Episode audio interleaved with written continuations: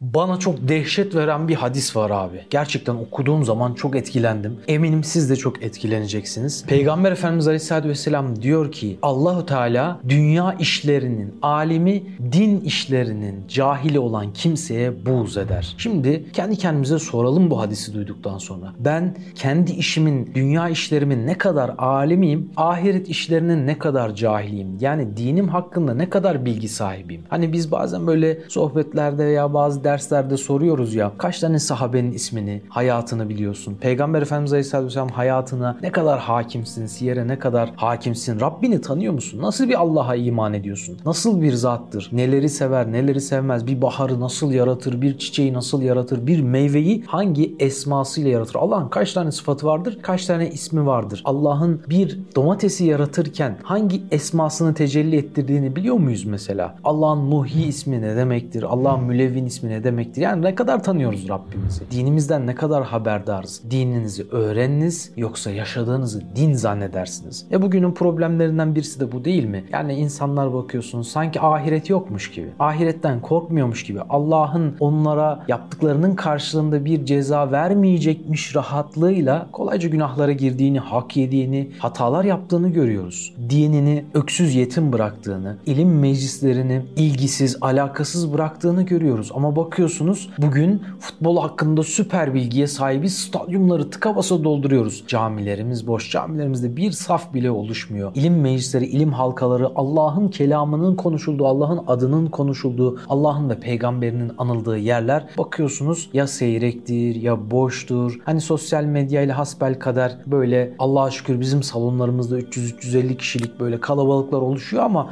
nerede Türkiye'nin nüfusu, nerede stadyumlar dolusu 80 bin, 100 bin insan, nerede bu konser alanlarına bakıyorsunuz insanlar o dinledikleri şarkıları ezbere biliyorlar. Ama Allah'ın ayetini veya bir hadisi söylemeye başladığımızda e, değil ezbere bilmeyi hadis ne demek diye soruyorlar. İnsanlar gusül abdestini bilmiyorlar, kelime-i şehadeti dahi bilmiyorlar. Bunun gibi pek çok şeyi sayabiliriz. Sana çok kısa bir haberim var. Şu an izlediğim videolar gibi diğer tüm videolarımız için yoğun bir hazırlık süreci, araştırmalar, saatler süren toplantılar, ses ve görüntü montajları gibi faaliyetler yürütülüyor. Tüm bu faaliyetlerin daha iyi bir yere gelinmesi için önümüzde aşmamız gereken bir inşaat süreci var. 50'den fazla Kur'an talebesinin Allah'ı daha iyi tanıyıp muhtaç gönüllere ulaşabilmesi için yürüttüğü bu faaliyetlerin daha iyi bir yere gelebilmesi için sen de bu hayırlara ortak olmak istiyorsan aşağı bırakacağımız iletişim numarasından bizlerle iletişime geçebilirsin. İyi seyirler. Neden böyle bir problem var abi sence? Mesela kendimize soralım. Herkes başkasına bakınca nazarlar dağılıyor ama biraz kendimize bakalım, kendimize soralım. Arkadaşlar, abilerim, kardeşlerim bakın sizlere soruyorum. Mesela esnafsın abi. Kendi dükkanını açıyorsun. O dükkan hakkında, o dükkanda kullandığın mesela makineler hakkında ne kadar bilgiye sahipsin değil mi? Hakimiz abi her konuya hakimiz. Ama Peygamberimiz Aleyhisselatü Vesselam bizi nelere davet ediyor? Mesela infakla ilgili ne kadar bilgi sahibiyiz? Allah Resulü'nün sancağı acaba yere düşmüş mü? Bu sancağı kaldırmak için ben ne yapabilirim? İslam'ı yüceltmek, Kudüsleri fethedecek Ömerleri yetiştirmek için ben ne yapabilirim? Ama bakıyorsunuz bugün Ömerleri yetiştirebilecek gençlerin bu ahlaki çöküşünü, nesillerimizin, milletimizin bu ahlaki çöküşünü durdurabilecek, hayırlı ve vatansever, kahraman insanlar yetiştirebilecek, Çınaraltı gibi yerlerin arkasında duran, onlara destek olan ne kadar insan var? Destek olmayıp köstek olmaya çalışan veya nasıl olsa onlar yapıyor deyip üstünde sorumluluk hissetmeyen ne kadar kişi var? Yani bu yükün altına girmiş insanlar bu yükün altında yalnız mı bırakılıyor? Eziliyor mu? Karşı takım 11 kişiyle tiki taka yapıyor, oyun kuruyorlar. Biz o 11 kişiye karşı 6 kişiyle bir defansa koşuyoruz, bir forvete koşuyoruz. Bu mesabede acaba yalnız mı bırakılıyoruz? Evet maalesef bugün İslam yolunda koşturan Çınaraltı ve bunun gibi yerlerin yalnız bırakıldığı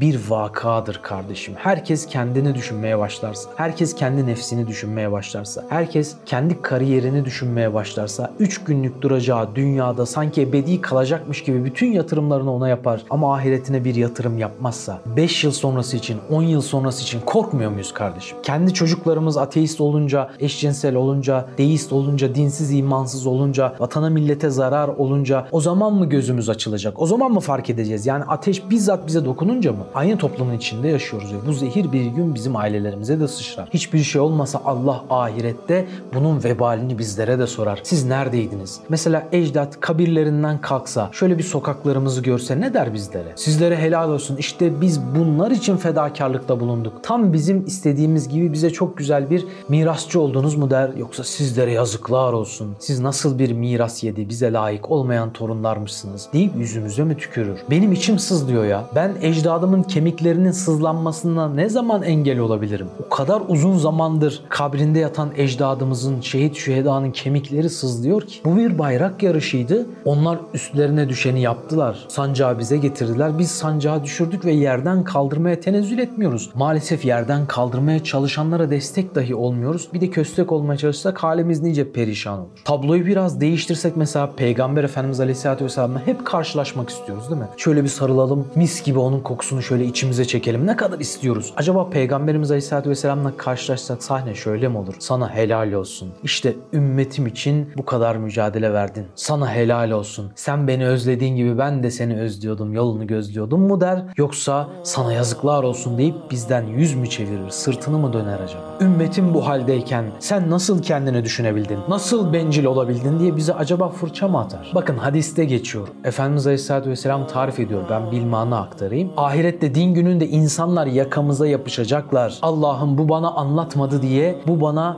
senden bahsetmedi diye, söyleyeceği birkaç cümleyi benden esirgedi diye bu konuda cimri oldu. Sadece kendini düşündü. Sadece kendi namazını, kendi kariyerini, kendi dünyasını düşündü diye bildiğini bana aktarmadı diye ben şu an ebedi ateş diyarına, ebedi işkence diyarına, ebedi açlık diyarına, ebedi susuzluk diyarına, pis kokuların, korkunç görüntülerin olduğu cehennem diyarına gidiyorum. Bu adam yüzünden ya Rabbi. Ben bu adam yüzünden cehenneme düşüyorsam sen bunu da cehenneme at diyecek, yakasına yapışacak. Hadis burada bitiyor. Acaba devamında ne olacak? Allah o kişinin vebali yüzünden ve onun gibi kişiler yüzünden seni de acaba cehenneme atarsa ne yaparsın kardeşim? Sahneyi biraz daha değiştirelim. Ruzu mahşerde Allah sana sormaz mı? Eğer anlatsaydın şu kadar bin kişinin hayatı değişecekti. Şu kadar milyon kişinin hayatı değişecekti. Veya işte sana Çınaraltı gibi bir yer gönderdim. Şuraya sahip çıkmadın. Sahip çıksaydın şu kadar bin insanın hayatının değişmesine, şu kadar milyon insanın cehenneme değil cennete gitmesine vesile olacaktın. Ama sen destek olmadın, sen gayret etmedin, işin ucundan tutmadın, gelip omuz vermedin, yükün altına girmedin. İşte senin yüzünden sen koşmadın diye, sen sırtlamadın diye, destek olmadın diye, kabiliyetinle işin bir ucundan tutup işleri inkişaf ettirmedin diye bu kadar insan senin yüzünden cehenneme gitti diye bize gösterse. Her şeyi bilen Allamul Guyup'tur Allah. Yaşanmamış şeyleri de bilir tabiri caizse. Bunların vebalinin altından kalkabilir misin kardeşim? Öyleyse kendine sor. Sen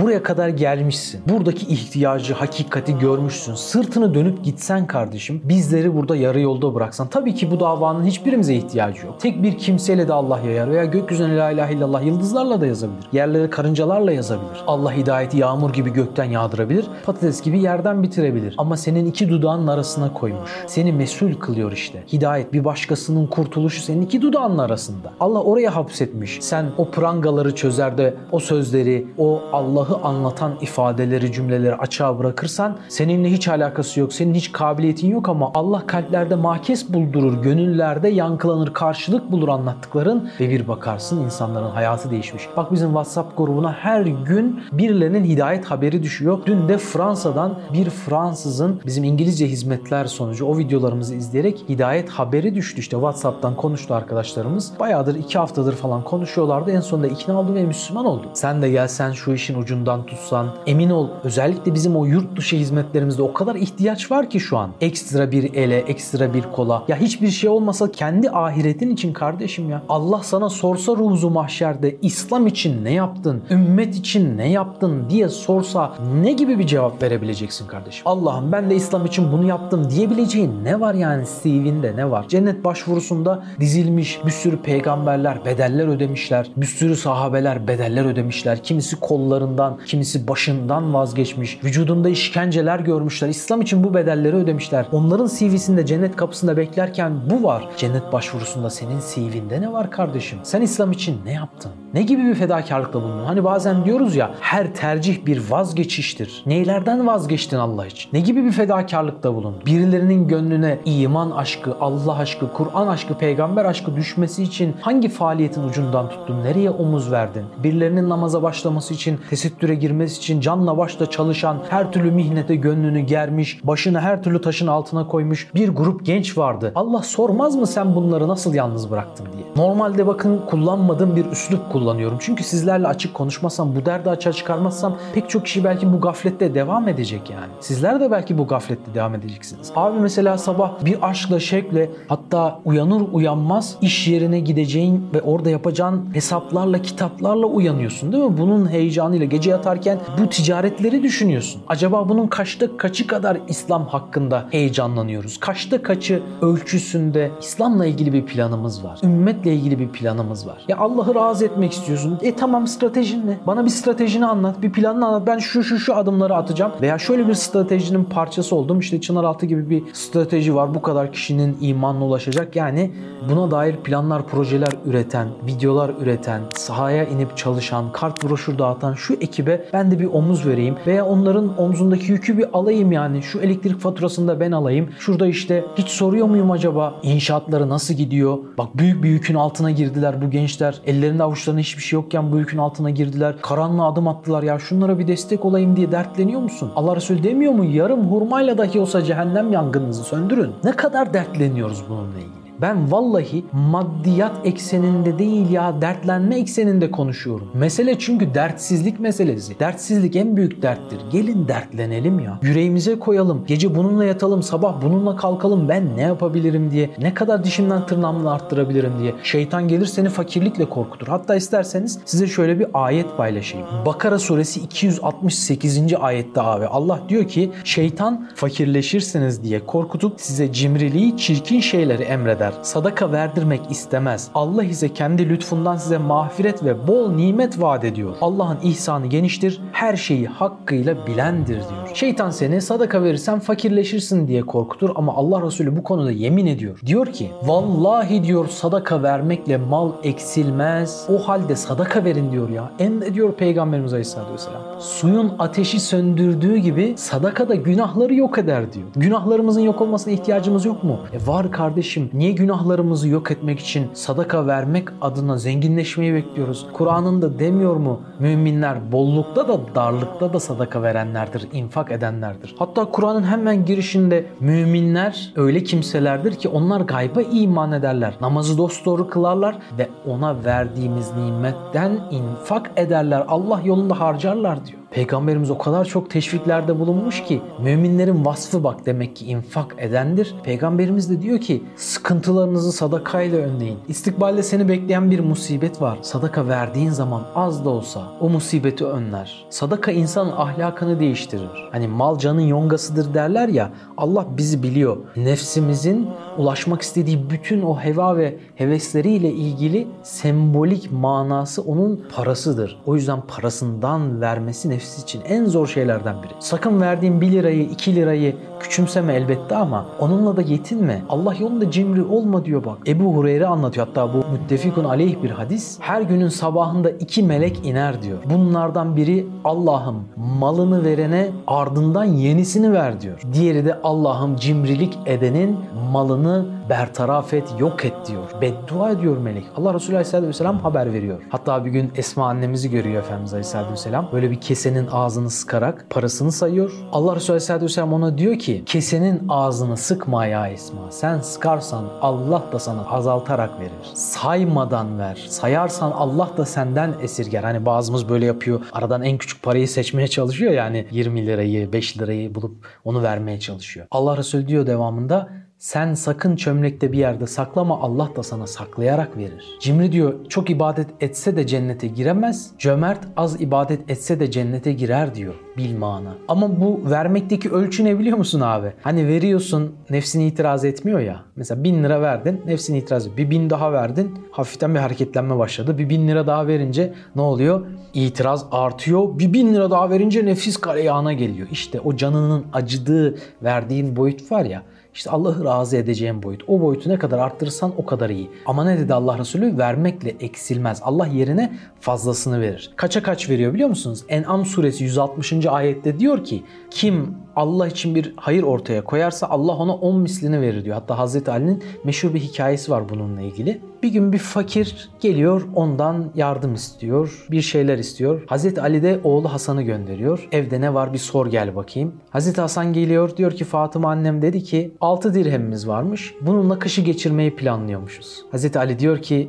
getir hepsini ve annene En'am suresi 160. ayeti söyle. Tabi Fatıma annemiz bildiği için hemen mesajı anlayacak. Geliyor o 6 dirhemi dilenciye veriyor. Biraz sonra bir adam çok güzel beyaz bir binekle giriyor içeri. Hazreti Ali diyor ki bunu bana satar mısın? Satarım. Kaça satarsın? 140 dirheme diyor. Tamam diyor. Paranı sonra versem olur mu? Olur diyor. Adam hayvanı bağlıyor gidiyor. Biraz sonra bir başka adam geliyor. Bu ne kadar güzel bir hayvan diyor. Bunu bana 200 dirheme satar mısınız diyor. Hazreti Ali diyor ki satarım. Alıyor 200 dirhemi veriyor hayvanı. 140 dirhemi ilk sahibine veriyor. Bir anda durduk yere 60 dirhem kazanmış oluyor. Ve En'am suresi 160. ayeti tekrar söylüyor. Kim bir hayır ortaya koyarsa Allah ona 10 mislini verir. Peygamber Efendimiz Aleyhisselatü Vesselam bu durumu duyunca diyor ki o hayvanını getiren de daha sonra hayvanı satın alan da Allah'ın iki meleğiydi diyor. Ya Allah gerekirse melek gönderir. Onunla sana o bereketi yaşatır yani. Bak ne diyor? Sadaka verenin rızkı artar ve duası kabul olur. Hastalarınızı sadakayla tedavi edin. Sadaka her hastalığı ve belayı def eder. Bak ne diyor? Burası çok önemli. Sadaka olarak verilen bir parça ekmek Allah katında Uhud dağı kadar büyüktür. Rızkının bol olmasını isteyen sadaka versin. Sadaka malı çoğaltır. Hatta bir tane adam varmış ya sormuşlar bu varlığı nasıl elde ettin? O da demiş ki Allah bana verdi ben Allah yolunda harcadım. Allah daha çok verdi, ben de daha çok verdim. Allah daha daha çok verdi, ben daha daha çok verdim. Sonra baktım ki artık Allah'la yarışılmıyor. Tabii bu vermekten artık vazgeçtiği anlamında değil yani. Hakikaten Allah öyle cömert. Bir başka hadisinde Efendimiz Aleyhisselatü Vesselam diyor ki sadaka vermede acele edin. Çünkü sadaka belayı geçemez. Bununla ilgili size bir rivayet anlatayım hatta. Bilal-i Habeşi'yi Efendimiz Aleyhisselatü Vesselam hanımlar bölümüne gönderiyor. Mescitte arka tarafta onlar namaz kılıyordu. Allah Resulü Aleyhisselatü Vesselam sadaka vermeye davet ediyordu. Allah tarafından böyle bir emir geldi gelmişti. İnsanları İslam'a destek olmaları, cihada, İslam'ın yayılmasına destek olmaları adına infak vermeye, sadaka vermeye, zekat vermeye Allah Resulü Aleyhisselatü Vesselam davet ediyordu. Hanımları da duyursun diye Bilal Habeşi'yi gönderdi. Bilal Habeşi aktarıyor. Diyor ki vallahi diyor hanımların infak vermesi için koyduğum bezin üstünde küpeler vardı. Küpelerin üzerinde de kan vardı. Kulak parçaları vardı. Sahabe annelerimiz sadaka vermekte acele edin emrine uyabilmek için küpelerini çıkarmakla bile uğraşmamış. O heyecanla ne yaptığını belki fark etmeyecek bir aşkla heyecanla küpelerini çekmiş koparmış. Kulaklarını da o sırada yırttığını fark etmemiş. Bizler acaba bu yolda ne kadar aceleciyiz, ne kadar gayretliyiz, ne kadar geride duruyoruz? Onlarla aynı cenneti istediğimiz sahabelere bir bakalım sonra kendimize bir bakalım bir ders çıkaralım. Abi sen mesela esnafsın. Şimdi farz edelim ki araba satıyorsun. Bir sürü son model lüks böyle en pahalı arabalardan satıyorsun. Patronun da sana bir hedef koymuş. Bir yıl içinde bu arabaları satacaksın. 20 tane lüks arabalardan var. Kapıdan içeriye bir anda dünyanın en zengin olarak bilinen adamlardan birisi girse hemen ne yaparsın? Böyle elini ovuşturmaya başlarsın değil mi? Yağlı müşteri geldi tabiri caizse. Zengin müşteri geldi. O da dese ki ne kadar araba var? 20. Arka tarafta kaç tane var? 200 tane. Hepsini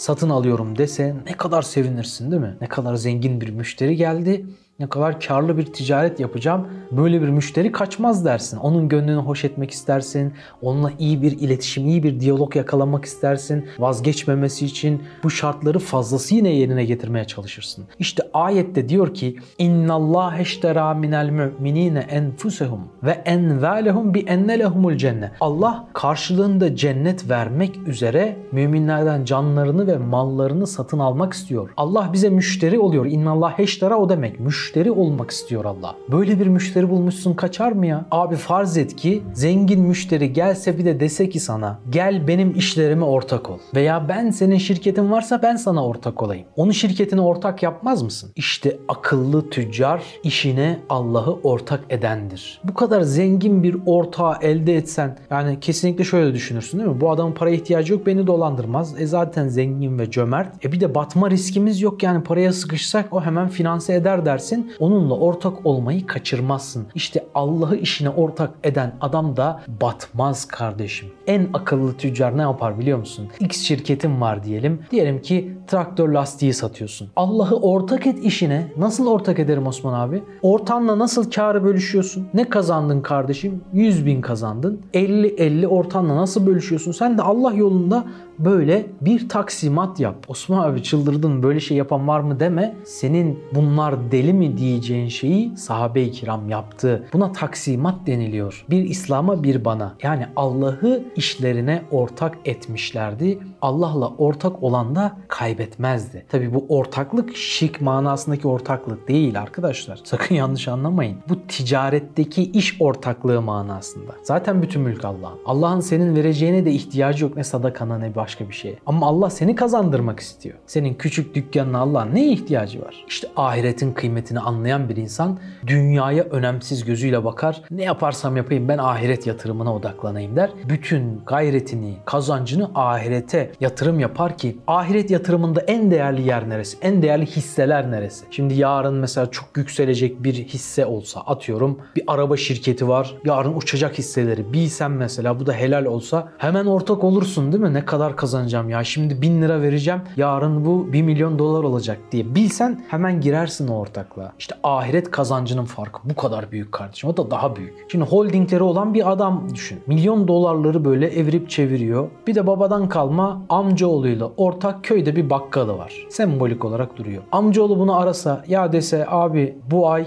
5000 lira zarar ettik. Üzülür mü o kişi? Ya der ben sana 10 bin lira vereyim boş ver der. Şimdi ahiret işleri baki elmaslar mesabesinde bu kadar kıymetli e dünya hayatına da önem vermezse bir insan ahiretin kıymetinin farkına varırsa e zaten bolca infak etmeye odaklanır. Hatta Muaz bin Cebel ne yapıyordu? Borç alıyordu kardeşim infak edebilmek, sadaka verebilmek için. Olmayan parasıyla, kendine ait olmayan parasıyla borç alıp infak edip sadaka veriyordu. Sonra o borcu ödemeye çalışıyordu. Ya müthiş insanlar ya. Ama işte bakış açısı farkı var. Bizler mesela çok zengin olduğumuzda, çok para kazandığımızda seviniriz. insanlara yemek ısmarlarız. Talha bin Ubeydullah bir gün evinde böyle morali bozuk hanımı soruyor ne oldu bir yanlış mı yaptım? Hayır diyor malım o kadar arttı ki ona üzülüyorum bunun hesabını nasıl vereceğim? Gel diyor bunun bir çözümü var gel bunu dağıtalım bütün Medine'deki fakirlere. Bir dağıtıyor o gün ondan mutlusu yok işte. O kadar sevinmiş ki. Biz tam tersi paramızı kaybedince Karadeniz'de gemilerim mi battı diyorlar bize. İflas mı etti? Ya tam tersi Talha bin Ubeydullah parasını kaybedince mutlu oldu. Ama nerede? Ebediyette kaybedince yani ahirete yatırım yapınca mutlu oldu. Çünkü işin hakikatine varmıştı. Allah Resulü diyor ki heves edilecek iki kimse vardır. Biri Allah'ın verdiği ilimle amel edip başkasına da öğreten, ikincisi de Allah'ın verdiği serveti Allah yolunda harcayan kimse. İşte bu gibi yerlere hem infak eden, destek olan, omuz veren hem de gelip buradan ilim öğrenen ve öğrendiğini öğretmeye çalışan insan Allah Resulü'nün dediği Allah'ın en sevgili kulları zümresine, o kulvara giriyor yani heves edilecek, gıpta edilecek kimse oluyor. Bir başka hadisinde ne diyor mesela? İlmi ya öğrenen ol, ya öğreten ol veya bunları seven ol.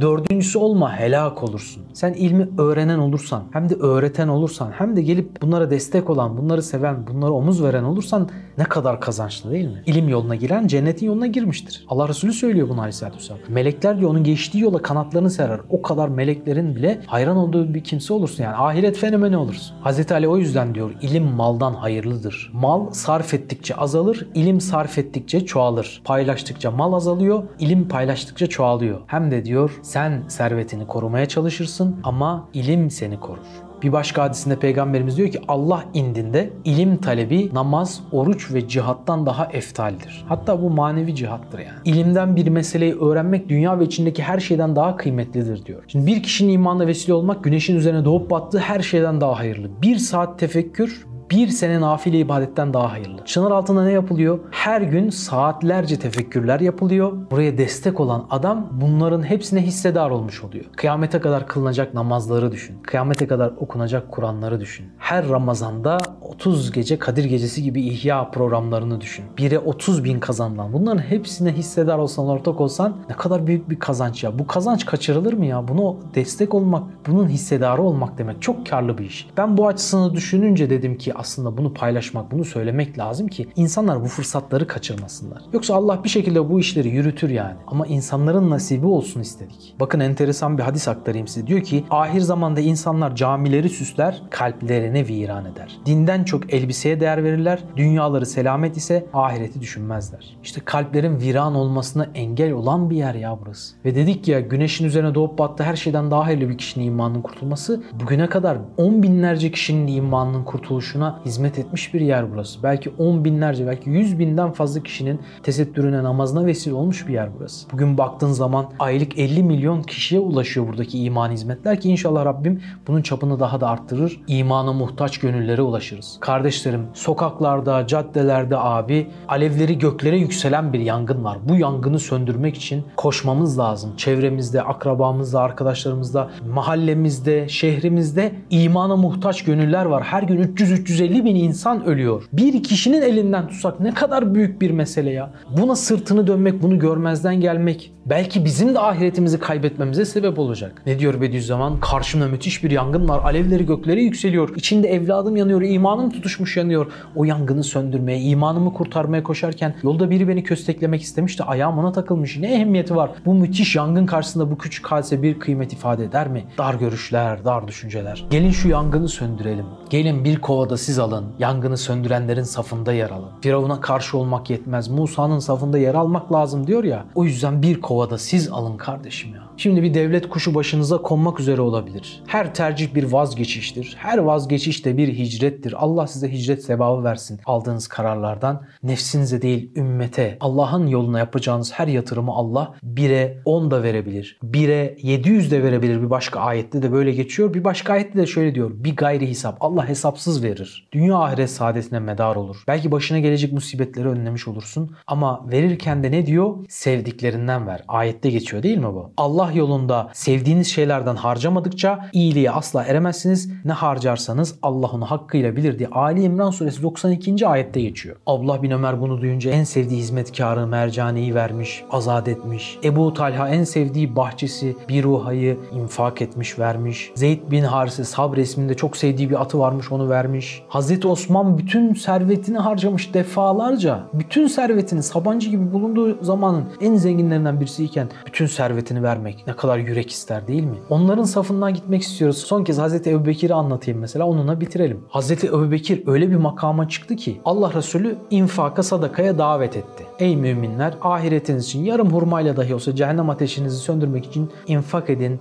Allah'ın dininin yayılması için sadaka verin dedi. İnsanlar da koştular, yarıştılar. Acele edin dedi Allah Resulü hayır vermekte hatta. Çünkü bekleyince şeytan onun miktarını düşürmek için maksimum çaba ve organizasyona girişiyor. Verme, onunla şunu yaparsın, bunu yaparsın derken 10 bin verecekken 10 lira verir hale geliyorsun. Acele ettiler onlar o yüzden. Hazreti Ömer dedi ki hayatın her sahnesinde Ebu Bekir beni geçti şimdi ben Ebu Bekir'i geçeceğim. Malının yarısını getirdi Allah Resulüne. Allah Resulü çok memnun oldu. Hazreti Ebu Bekir biraz sonra girdi içeri bir kucak dolusu malla. Allah Resulü sordu. Hane halkına ne bıraktın ya Ebu Bekir? Allah ve Resulünü dedi. Başka hiçbir şey bırakmamıştı. Her şeyini getirmişti. Allah Resulü çok memnun oldu. Hazreti Ebu Bekir evine doğru giderken bir fakir ondan kıyafet istedi. Gel dedi. Eve girdi. Kıyafetini çıkardı. Kapıdan ona uzattı. Son malı olan kıyafetini de vermişti. Evde bir çuval buldu. Aba gibi ona böyle sarındı. Sonra Cebrail Aleyhisselam geldi onu davet etti. Allah Resulü çağır dedi. Allah'ın müjdesi var. Kimdir diye sordu. Allah Resulü onu takdim etti. Bu benim dostum, hicretteki yol arkadaşım, mağaradaki ikinin ikincisidir. Benim kayınpederimdir. Böyle severim, şöyle severim. Onu müjdele dedi. Allah'ın ona selam var. Allah soruyor. Ben Ebu Bekir kulumdan razıyım. Acaba o benden razı mı? Hepimiz Allah'ı razı etmek için uğraşıyoruz. Bir ömür bunun için çaba gösteriyoruz, dua ediyoruz. Öyle bir makama çıkmış ki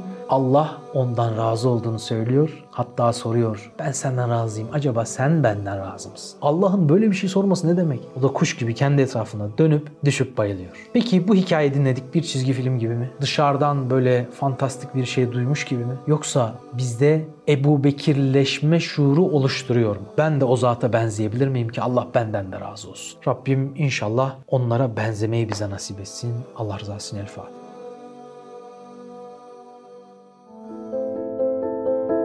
Osman Sungur Yeke'nin yeni çıkan Hadi İnşallah kitabını Nüve Pazar, DNR ve kitapyurdu.com'dan satın alabilirsiniz.